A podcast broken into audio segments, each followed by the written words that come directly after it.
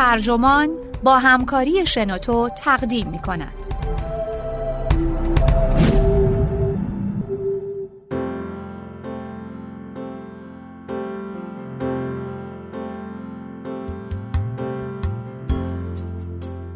دو سال زندگی در آمریکا به یک آلمانی چه چیزهایی آموخت؟ نویسنده فایت مدیک مترجم علی رضا شفیعی نسب منبع اشپیگل ترجمه شده در وبسایت ترجمان. گوینده اکرم عبدی.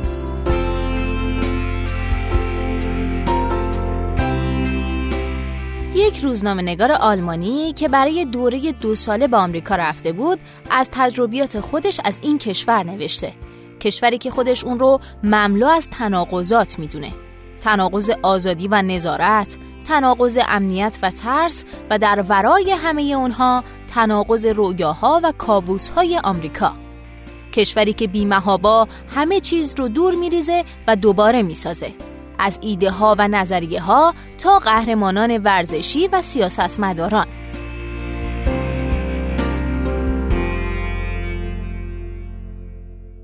اخیرا یه بار دیگه همراه با بچه هام در محلمون قدم می زدیم. از در جلو خارج شدیم، از چهار پله ایوان پایین رفتیم و از راه خیابون هایلند به پارک لینبروک رسیدیم. پارکی زیبا با کلی درختان بلند، یک میدان بسکتبال، یک زمین بازی و یک فضای سبز بزرگ. دور تا دور این پارک رو اون خونه هایی احاطه کردن که ظاهرا همشون رو مثل هم ساختن.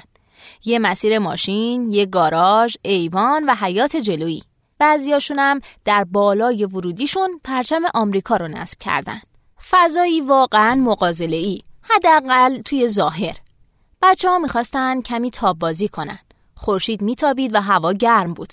اما کمتر کسی اون اطراف بود. نه کسی، نه ماشینی تو خیابون و نه بچه‌ای که توپ بازی کنه و با سگش راه بره. میدان خالی بود. زمین بازی هم همینطور. این محله مثل خیلی وقتای دیگه حسی شبیه عکس طبیعت بیجان داشت. دو سال در بتزدا زندگی کردیم.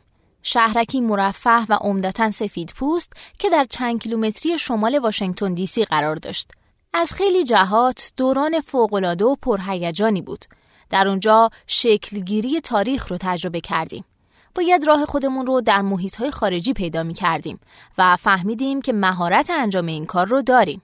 به مرور زمان دخترانم به دخترک های آمریکایی تبدیل شدن. اونا حالا آهنگ های کیتی پری و مایلی سایروس رو میخوندن. عاشق ماشینای کاروان هستن و Shopkin جمع می‌کنن و وقتی وارد فروشگاه دیزنی میشن از جملاتی مثل چقدر اینجا خوشگله استفاده می‌کنن. در اندک روزهایی که با ماشین به سوپرمارکت نمیریم فکر می‌کنن یه جای کار میلنگه.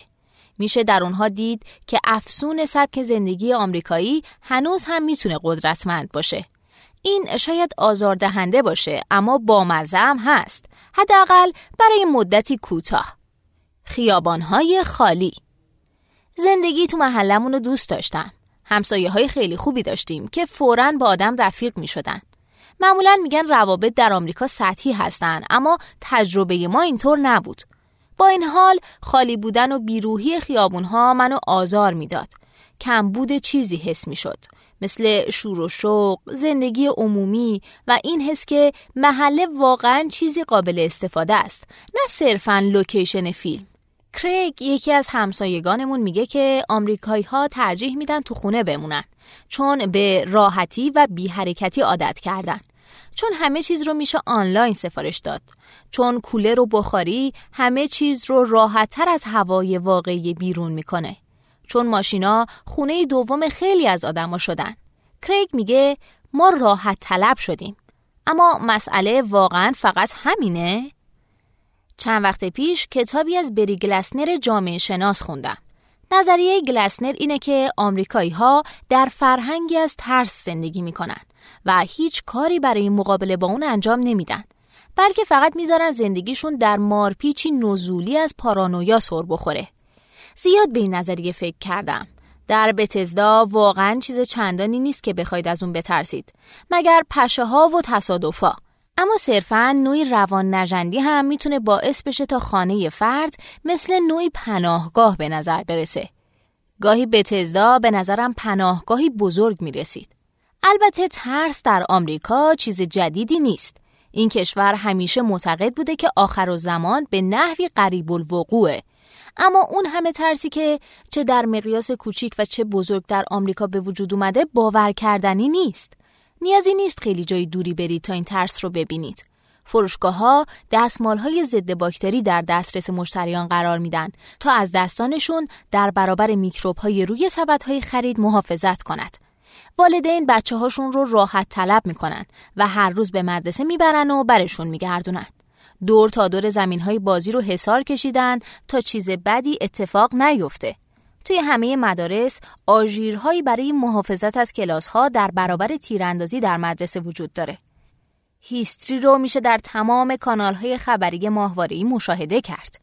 اخیرا بررسی انجام شد درباره اینکه آمریکایی ها بیش از همه چیز از چه چیزی میترسن. تقریبا همه چیز در این لیست هست. تروریسم و سرقت هویت، شرکت های فاسد و ورشکستگی، طوفان و زنا. این مسئله دلیلی داره. آمریکا دیگه پیروز جنگ ها نیست.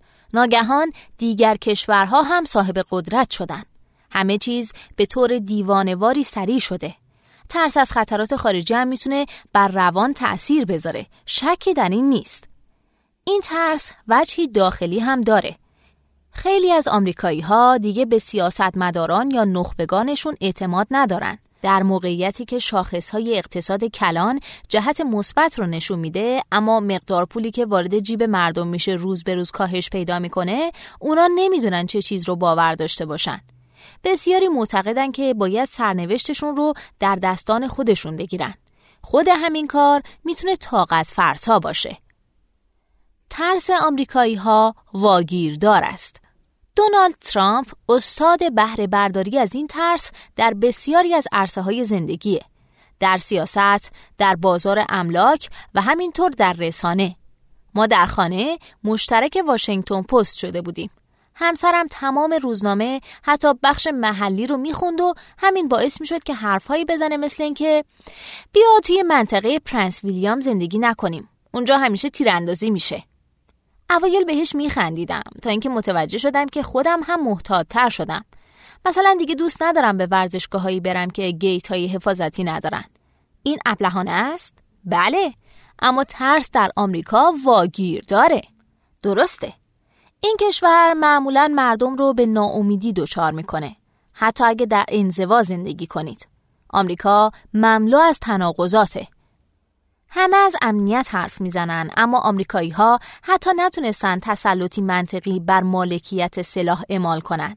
همه از آزادی حرف می‌زنن اما در استخری که چند بلوک بالاتر از خونمون می‌رفتیم حتی دختر بچه ها هم باید بیکینی میپوشیدن. اگه بطری شراب از فروشگاه می خریدم باید اون رو در پاکت پلاستیکی تیره ای میذاشتم تا وقتی که به خونه برسم. اخیرا افسر پلیسی ما رو کنار زد چون ظاهرا از لاین خودم خارج شده بودم. پرسیدم اگه این قبض رو امضا نکنم چی؟ افسر گفت بازداشتت می‌کنم. دخترم فریاد زد بابا نری زندون. توی آمریکا گاهی حس می‌کنید همیشه تحت نظارتید و اصلا هم آزاد نیستید.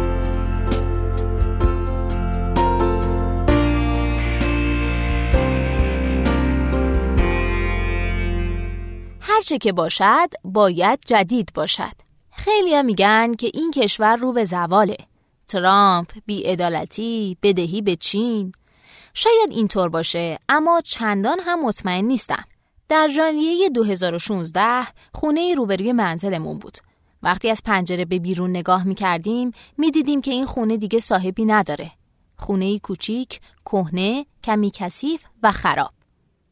کسی مراقب حیات نبود. یه روز یه بلدزر اومد و در طول یک ساعت اون خونه نیست و نابود شد. ظرف فقط دو ماه خونه جدیدی در همون ملک ساخته شد.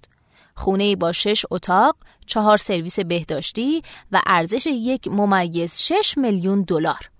البته که این خونه دارای مسیر ماشین، گاراژ، ایوان و حیات جلویی هم بود. حالا یه خونواده در اونجا زندگی می‌کنن و خوشحال هم به نظر می‌رسن. حداقل وقتی که پیداشون میشه. آیا این بیریشگیه؟ میشه قضیه رو اینطور دید. اما به نظر من اون خونه سمبولی از نحوه عملکرد این کشوره و همینطور نحوه عملکرد ما آلمانی ها ما جور دیگه ای با این قضیه برخورد می‌کنیم. احتمالا سعی می‌کنیم خونه رو تعمیر کنیم. چند تا پنجره نو نصب می‌کنیم و یه دست رنگ جدید به خونه می‌زنیم. هر طور شده سعی می‌کنیم خونه رو نجات بدیم. هرچی باشه اونجا خونه پدریمون بوده.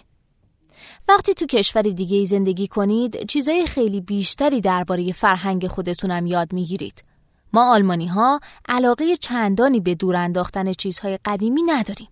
چیزها رو حفظ و بهینه می‌کنیم.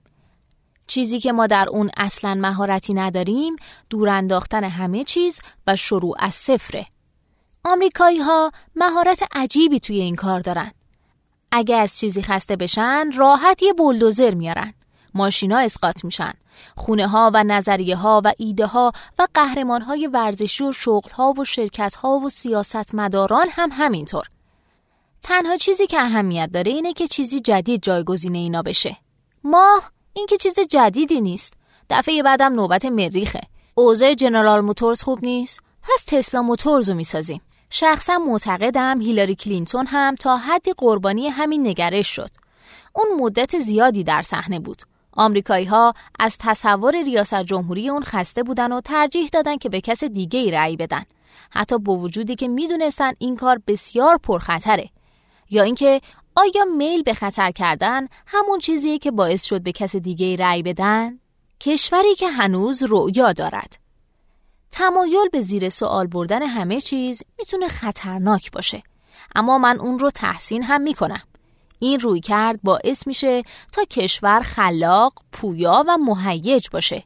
این کار باعث میشه تا آمریکا بتونه پوست بندازه و خودش رو متحول کنه. این رو روزی دونالد ترامپ هم حس خواهد کرد. بعد از انتخاب اوباما به عنوان رئیس جمهور پیش خودم فکر کردم که این همون آمریکای واقعیه اما در اینجا چرخ خیلی زود میچرخه ترامپ نهایتا در سال 2024 از صحنه خارج خواهد شد و هیچ کس هم نمی‌تونه پیش بینی کنه بعد از اون چی میشه شاید پادشاهی روی کار بیاد کسی چه می‌دونه آمریکا جاییه که مردم رویا دارن اونها هنوز هم با وجود همه چیز رویاهای خودشون رو دارن. همسایه مارک نقاشه اما در چند سال گذشته روانشناس بوده. مارک مقاله نوشت که به نظرش علم عصب شناسی رو متحول خواهد کرد. من که هیچ چیز از اون نمی‌فهمم. اما عجیب اینه که وقتی به صحبتهای اون درباره مقاله فکر می‌کنم این امید اون رو غیر ممکن نمی‌دونم. در دوران کمپین های ریاست جمهوری با زلطان ایشتوان آشنا شدم. زلطانم می‌خواست رئیس جمهور بشه. اون به زندگی ابدی معتقده و می‌خواد به ربات تبدیل بشه تا از مرگ فرار کنه. زلطان شانسی در انتخابات نداشت اما ایده ربات شدن بعید می‌دونم از اونم چیزی در بیاد. اما شور و اشتیاق اون در سفر به سرتاسر سر کشور واقعا منو تحت تأثیر قرار داد. اخیرا نمایشگاهی خیابونی توی محلمون برگزار شد. زنی حدوداً پنجاه ساله به نام لیزا دو بار در سال این نمایشگاه رو سازماندهی می‌کنه. لیزا امضاهامون رو جمع می‌کنه و سراغ مقامات محلی میره تا مجوز بگیره کل خیابون رو مسدود کنن. حتی گروهی فیسبوکی هم می‌زنه و بودجه جزئی رو مدیریت می‌کنه. لیزا شغلی ثابت هم داره اما طوری به این نمایشگاه بتزدا رسیدگی می‌کنه که انگار حرفه اصلیشه. در روز نمایشگاه خیابونی که حکم جشن خدافزی من و خونوادم رو هم داشت ناگهان همه از خونه بیرون اومدن کودکان در کنار چهار راه سوار یک اسبچه می شدن. در خیابون ژیمناستیک بازی می کردن. در حیات های جلویمون می نوشیدیم، بازی می کردیم و مثل شاهان غذا می خوردیم. محلمون ناگهان بسیار سرزنده شده بود. خداحافظی خیلی خوبی بود.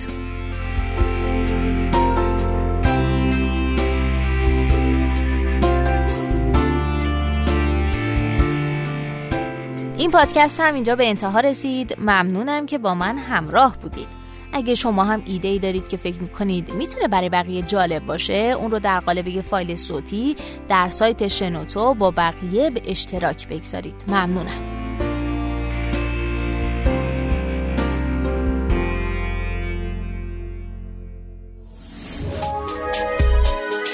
شنوتو سرویس اشتراک گذاری فایل های صوتی www.shenoto.com